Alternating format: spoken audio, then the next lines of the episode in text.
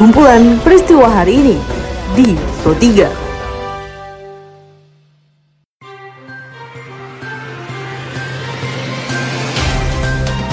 Halo pendengar, selamat berjumpa kembali di podcast Pro 3 RRI. Seperti biasa, pada podcast kali ini saya akan mengulas isu-isu aktual yang masih hangat atau ramai diperbincangkan di sekitar kita. Tentu saja pendengar nanti akan ada cuplikan informasi dari reporter kami. Bersama saya Karisma Rizky, inilah kumpulan peristiwa Pro 3 di ruang dengar podcast Anda. Pendengar, sebelum saya masuk ke dalam beberapa isu aktual yang akan saya hadirkan sesaat lagi, saya akan mengundang Anda untuk mampir ke laman berita kami di rri.co.id. Anda juga bisa memfollow dan berkomentar di sosial media kami di Instagram, Twitter, dan Facebook dengan mengetik at RRI Programa 3 di kolom pencarian Anda. Psikolog dan juga merupakan tim Satgas COVID-19 Himpunan Psikologi Indonesia Jakarta, Sarsita Hendrianti, mengakui pandemi COVID-19 memunculkan sejumlah persoalan mental masyarakat. Dan berikut pernyataannya seperti dalam laporan reporter Rene Khairani berikut ini apa ya seperti kecemasan ketakutan kekhawatiran itu kan kayak muncul semua ya ke permukaan gitu. Kalau tadinya kita uh, mungkin kita rutinitas kita lancar terus gak ada masalah apa-apa itu kan kayak uh, mati aja gitu ya. Maksudnya si, si kecemasan itu kan nggak mudah untuk terpantik gitu. Nah karena ada kondisi ini akhirnya jadi lebih rentan gitu. Maka akhirnya yang tadinya mungkin dia tidak merasakan ada keluhan jadinya kok ada keluhan gitu. Sebenarnya kalau pandemi usai hmm. mereka akan jadi individu yang berbeda sih ya entah hmm. mereka jadi lebih lebih tangguh gitu kan bisa jadi gitu karena mereka udah udah pernah ada di fase terendah misalnya gitu sebenarnya kalau disikapinya dengan tepat di follow upnya dengan tepat ya mereka akan jadi individu yang baru yang lebih baik gitu loh maksudnya. Kita bisa lakukan adalah yang pertama itu kita fokus pada hal yang bisa kita kontrol gitu ya.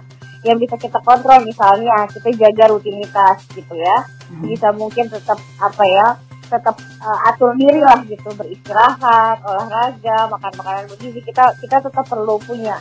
Kita jangan lupa untuk tetap jaga komunikasi dengan keluarga Sebagaimana yang dikutip dalam laporan reporter Joshua Sihombing, di mana Ketua Komisi Pemberantasan Korupsi (KPK) Firly Bahuri menegaskan penangkapan Menteri Kelautan dan Perikanan Edi Prabowo dalam kasus dugaan suap terkait izin ekspor benih lobster tidak terkait politik dan murni perkara hukum. Yang pertama adalah kasus yang terjadi di uh, Kementerian Kelautan Perikanan tentu ini adalah tindak pidana korupsi murni dan tidak ada kaitan politik. Itu seharusnya garis dulu. Jadi jangan kita diajak masuk dalam ranah politik. Kalau betul ada perbuatan lakukan, apakah perbuatan tersebut merupakan memenuhi unsur apakah sengaja atau lalai? Selanjutnya, apakah memenuhi syarat sifat melawan hukum?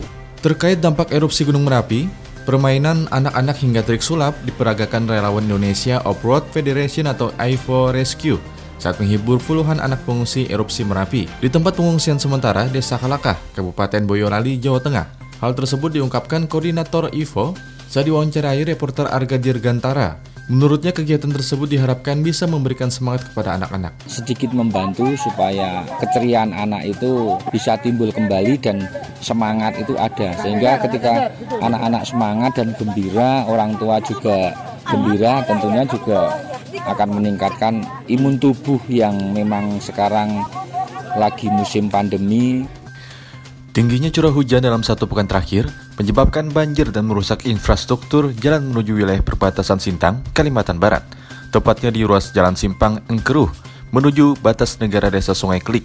Ketua Kelompok Informasi Masyarakat Perbatasan Sintang, Ambresius Murjani, saat reporter Suryatini, mengatakan selain kerusakan ruas jalan yang licin, juga ada beberapa titik ruas jalan tergenang banjir. Bintang Balai Kerangan sudah susah sekarang lewat karena banyak ruas jalan yang kebanjiran. Lalu jalan-jalan yang sedang dibangun juga sekarang banyak yang mengalami rusak parah karena kondisinya masih jalan tanah. Dan pendengar informasi tadi mengakhiri perjumpaan kita pada podcast edisi hari ini.